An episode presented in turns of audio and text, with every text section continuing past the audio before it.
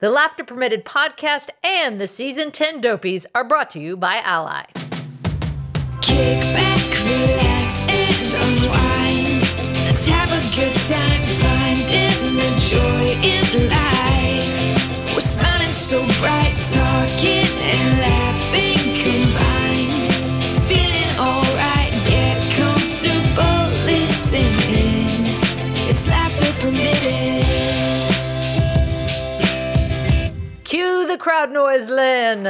Welcome to the Season ten Dopies. I'm Julia Gulia. I'm Lynn Ozawi, and it is time to hand out some laughter-permitted hardware. And keep in mind, there are few honors in life greater than a Dopie. Facts. We've got season double number one just around the corner, but before we get there, as is always our tradition, we're going to share some top moments from last season, and I love being reminded of how amazing our guests are, and we're banking that you will too. So, we're coming in hot, party people. The first Dopie Award goes to two-time W N B A champion and two-time Olympic gold medalist, Brianna Stewart. Okay, Stewie told a story that ranks in the all-time mm-hmm. stories we've had. Mm-hmm. So Stewie gets the, can I just get a juice box award? Can we just start the interview by talking about Marta deserving a gold medal? Oh, eleven pounds, twelve ounces on Teo, come on. Yeah. It was, holy heck. It was crazy. Um... So we knew he was big because you do these like growth checkups or whatever, especially when you do I V F and, and those yeah. type of things. So he was estimating at nine pounds, eleven ounces. And they're like, oh, it can like be off by a pound, like plus or minus or whatever.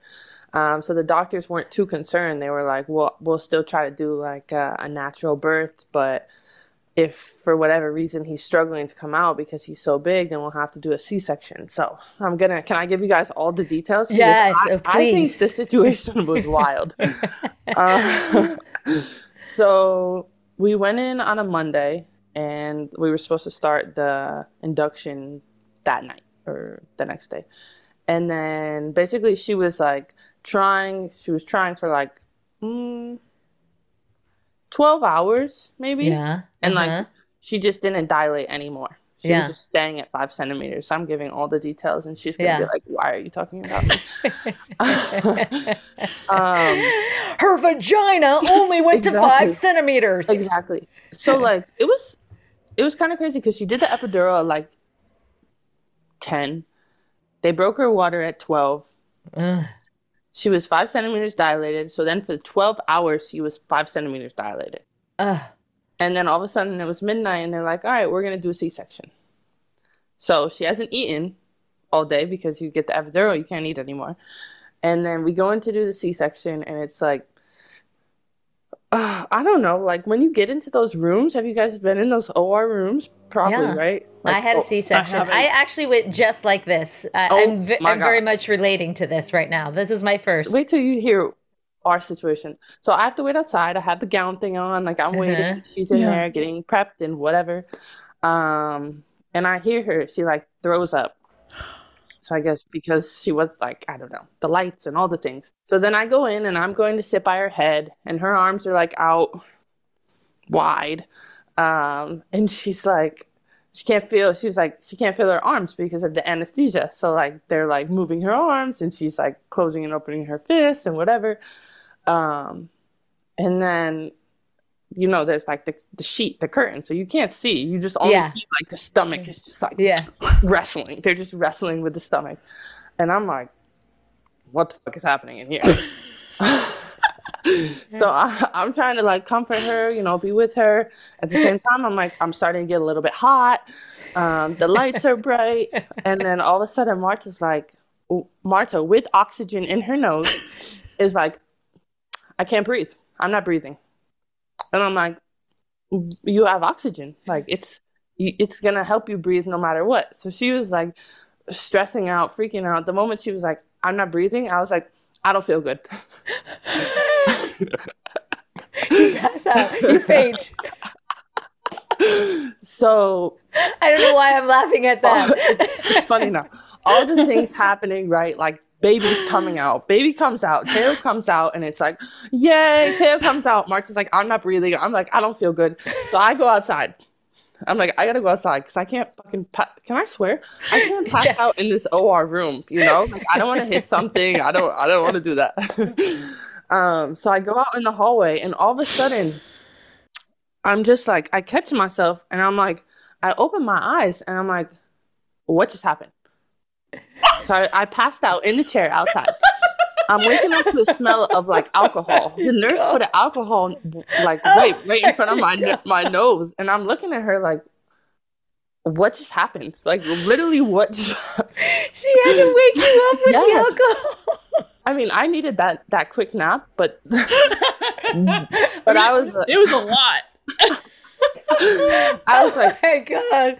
And then I drank so I drank a juice, and she's like, you want to go back inside? And I was like, yeah. So I went back inside, and then all of a sudden I was like, your baby juice. Your baby is eleven pounds, twelve ounces. And I'm like, this is this is crazy. Like, all the things just happened, and now I'm back.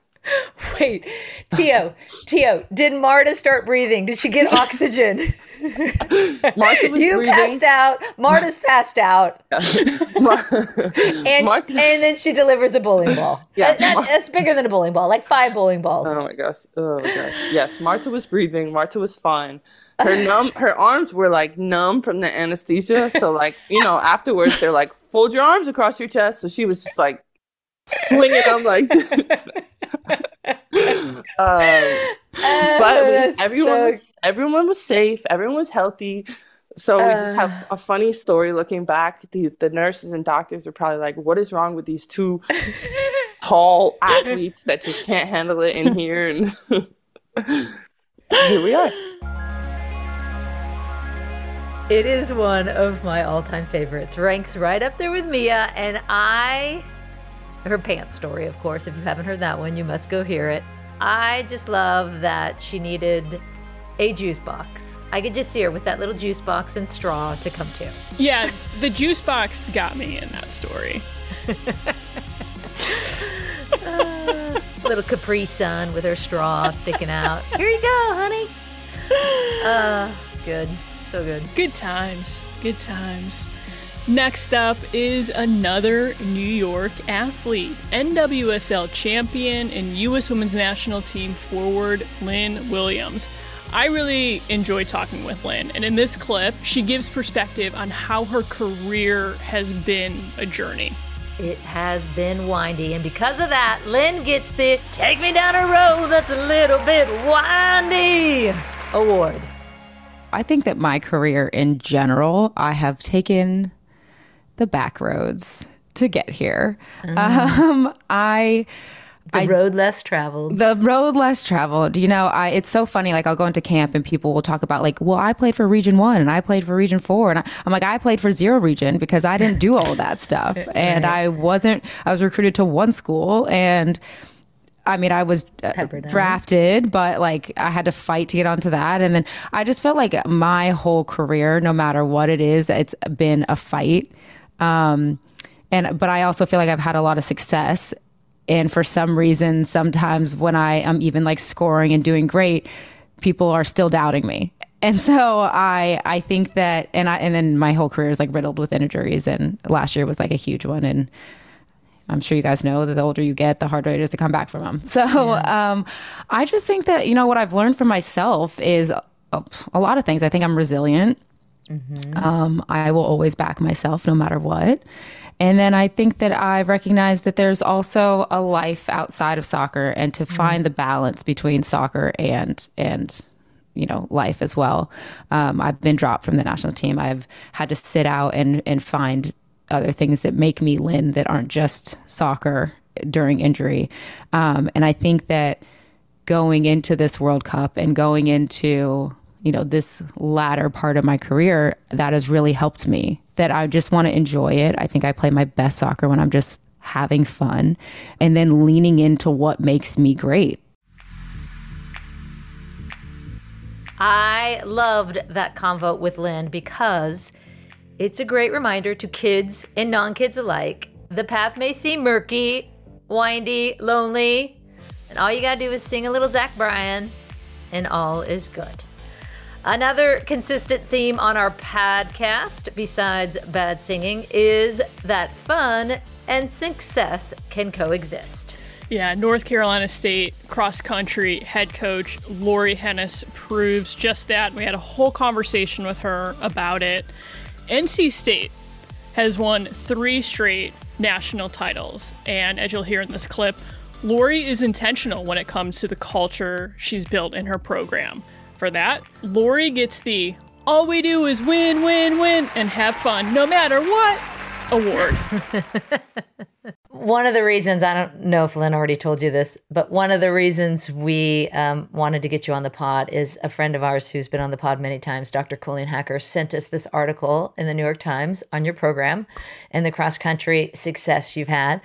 And Lynn and I were like, oh my gosh, this is everything we've been looking for and what we subscribe to, because as you know, well, maybe don't know, I think you're a dying breed in athletics and in especially in youth sports, where you just don't find this combination of joy, and especially in a sport that's so about the grind, and your ability to merge joy with that and then find success and prove that it's not mutually exclusive. So what's the origin story of combining joy with the grind? Well, I think this is a, this is a, a sport that really is a difficult sport, right? You know, we always say in the recruiting process or when we're talking to people, you know, and I did, you play soccer, you play basketball, you don't play cross country, you know, so it really is, um, it can be very individual. Um, but I've found over the years that when you I mean, the individual goals are important, but when you take that out of it and the team part becomes much bigger, uh, I think it's much easier to find that joy. And people ask, like, is it fun to win a national title? Yeah. uh, yes. But I think we've been able to be su- so successful because we're having fun before that. That's why we're winning. Yeah. You know, we really don't talk about the results a whole lot. I think people don't believe that sometimes. We, we really focus on the process and finding joy in that process. And we look for people in the recruiting process that have fun working hard, because it isn't an easy sport. Oh. You, you know, we don't, um, I know sometimes like some, that article, I've had like colleagues in the coaching profession say, it sounds like all you guys do is have fun and eat cookies. And like, clearly that's not true. We, we do have fun and eat cookies, but we, we work really hard. And so I, I think it, I've gotten better over the years at finding people in the recruiting process that like, hmm. this is their joy, you know, being with their best mm-hmm. friends, working really, really hard for something. Um, mm. And that, I think that makes practice so fun. My, one of my main goals is for practice to be the best part of their day. Like that oh, all the wow. athletes on the team can't wait to get to practice, you know, that that's like, yeah. that they're going through class and, and they're like, I can't wait to go see my best friends and do this thing that I love. I just love talking with coaches. They're so thoughtful. They put so much yeah. thought into what they do. And our next award winner is also in that category. It's ultra marathoner Courtney DeWalter, who the universe actually sent our way. And Courtney is literally in a class by herself in the ultra marathon world. She won, get this, three one hundred mile, one hundred, yes, I said one hundred mile races in the span of ten weeks last summer. And I don't know if y'all have heard of the pain cave, but Courtney spends a crazy amount of time there. Many people try it and avoid it, but Courtney, she not only visits the cave, she somehow makes it homey and, dare I say, enjoyable. And for this, Courtney receives the Making Pain Your Party Award. Originally, when I was starting out trying these long races, the pain cave for me was something I was trying to push away as far as possible. Like, don't arrive at the pain cave. Mm-hmm. If you do, stay outside of it as long as you can. And if you're forced into it, then just survive. Like, right. be, make it out of it eventually. Um, And that was fine. Like, I think a visual to help us in those hard moments can be great, but I was finding that that visual didn't feel productive, and it felt like a uh, fear visual instead of like, yeah. uh, I don't know, embracing uh, opportunity and remembering that I'm choosing to do these crazy mm-hmm. things. So why not like accept the whole package? Um, so then, yeah, it was just like changing the story for myself. Nothing changed about what I was doing, mm-hmm. except that now when I got to the entrance, it was like a party, like stepping in full, full on, put on my hard hat, grab my chisel, and then try and make a pile of rubble back there, um, so that it felt like productive suffering. Wow. Do you actually visualize that? Like you chipping away at that pain cave as you're in it? Yeah, I'm super visual. So I visualize it. I can see it in my head. And it's the same cave every time that I'm making bigger. So I'm going wow. way back into the back corners now. It's gotten fairly large. That feels kind of cool too. Like the experiences from years of doing these are helping me just learn more about what's possible. But wow. I honestly, I don't know what what's back there if I keep going. Like, am I gonna like pop out somewhere eventually? Or like, will I just You're gonna grow another re- head? Yeah. You might. Will I flat out refuse to grab the chisel again? I don't know. Like something will eventually happen where the cave will like have its end. But that's what I'm curious about oh. continuing to push towards. That clip alone, Lynn, blows my mind. When I heard it again, I was like, oh my gosh. Ah, she's another one who subscribes to fun and joy being drivers of her career and has had great success because of that. Our next award goes to Paralympian rock star, Women's Sports Foundation president, awesome human, Scout Bassett, who has an incredible story if you haven't heard her podcast. Scout shares what it was like the first time she put on a prosthetic running leg, which she had been reluctant to do. And for that, Scout gets the Get Out of Your Comfort Zone award. Once you once you, you put that on, mm-hmm. how did that transform your outlook in, in terms of running and, I know, in life? Well, you know, I don't know if you've ever had an experience where you you've tried something or you do something for the first time and it's sort of that like aha moment, right? As Oprah would call it, or, you know, something, a switch goes off. And for me, that's what running was. The first time I ever had a running leg and I went out and ran, I felt free and unlimited. I think the the reason why I really fell in love with it though was that it was the first time that I felt like I could do something and I didn't feel like somebody was holding me down as a result mm. of it, you know? Um, whereas like when I had done sports in my everyday prosthetic, I really felt limited and held back because an everyday prosthetic just isn't made to be athletic, isn't made to like do quick movements or um, certainly not for speed. And with running, I just felt like I could go as fast as I wanted. And, um, anyways, it was just an incredible feeling. And at the time, I just wanted to do it for fun. I didn't think at all, oh, I want to be an athlete or or anything like that. But it was the most amazing um, feeling. And uh, I just said, whatever I do in my life, I just want to be able to continue to run. And that's kind of how it started. The Scout episode I re-listened to recently when she's talking about going back to her orphanage in China and what that meant to her life and how it changed her life. Uh, that is an episode you should listen to if you haven't, because Scout is amazing. Her perspective and what she talked about really was a powerful moment. I loved, I loved that episode. Yeah, for sure. And something we enjoy doing at the end of every year now, it's become a tradition, is we close out years with Doctor Colleen Hacker. And it wouldn't be a complete Dopies without an award for Flash. So again, like Scouts, like all of these really, that episode is worth a listen because we did something a little different. We celebrated wins together. And interestingly enough, that forced Julie to talk about herself. Talk about getting out of my comfort zone. And as we know, Flash never disappoints. And she gets the Lawn Bowling Is My Bag, Baby Award. More than three decades ago, I started a requirement because I love stuff like this, but I require myself, because I love this, to to try one new physical activity every year of my life. Oh yeah. And I've done that, telling me that. I've done that for almost four years now. So many, many decades.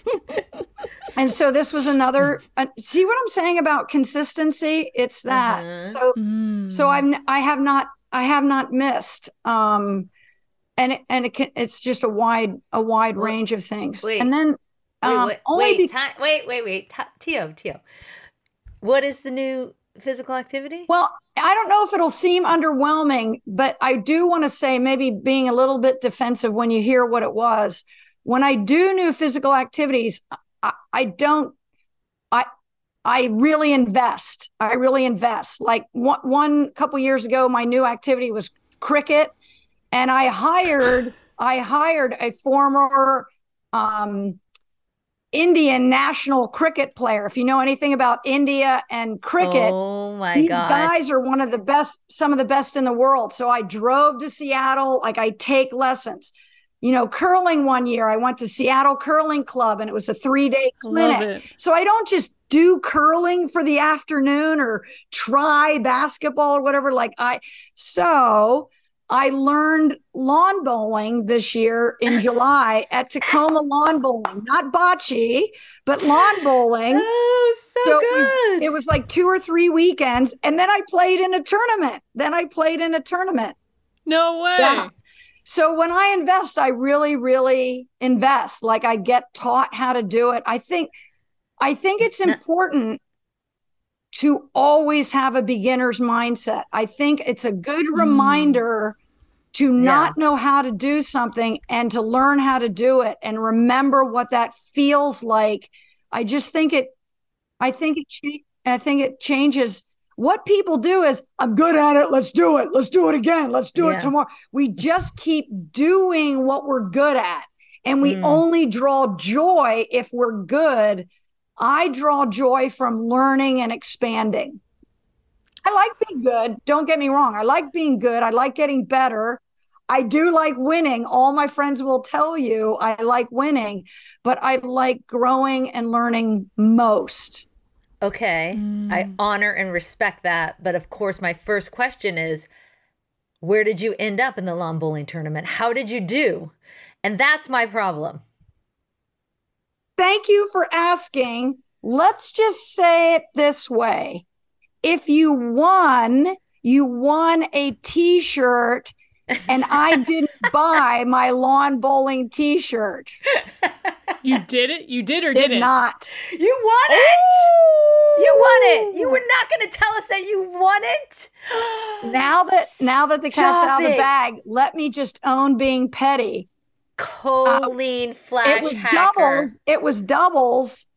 And two of the four people playing were longtime members of the lawn bowling club. So and I'm you, like, you oh. crushed their soul.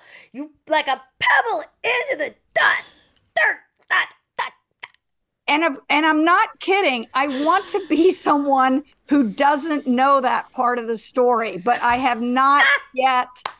I have not. You were yet. not going to even tell us that. I would have led with that. That is the difference. I would have been like, I am awesome. Listen to this story. I don't know that you would have, Jules. I don't know I that you would have. If I had just, would you really have? If I had just taken up lawn bowling and then I go crush two members, oh, she wasn't going to tell us. Flash is the goat.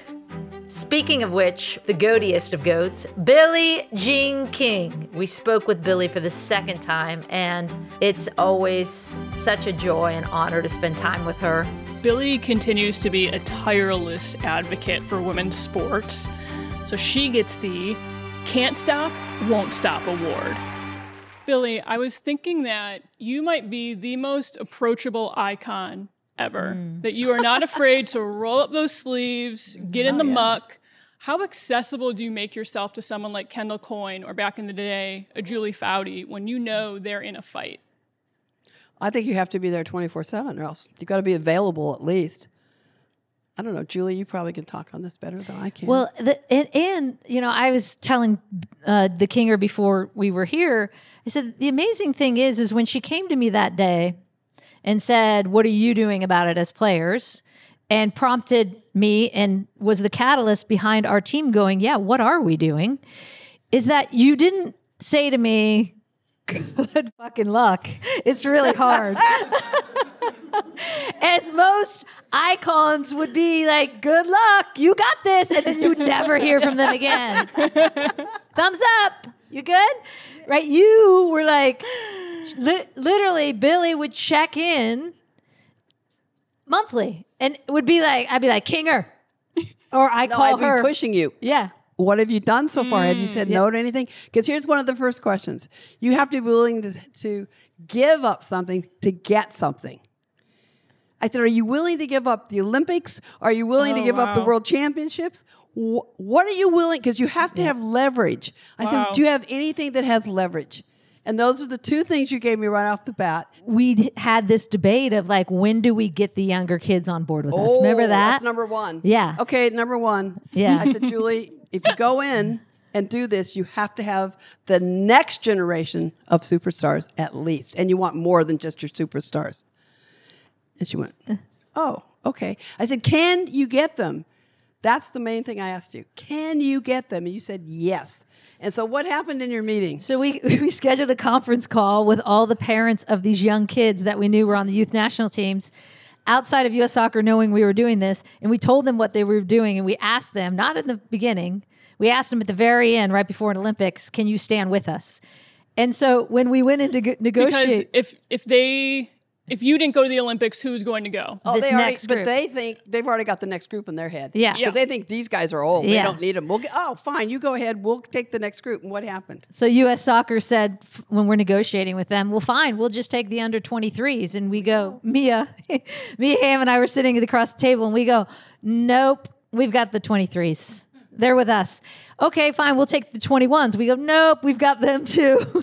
Okay, we'll take the nineteens. Nope, we got them too. You can go to the seventeens. We haven't hit them yet. Kinger, right I'm there. I'm telling you, it's major. You had them. You, they, yeah. What did they do? But did again, turn, like you're, you were white? accessible. You, you were there. You're in the trenches, like doing the work.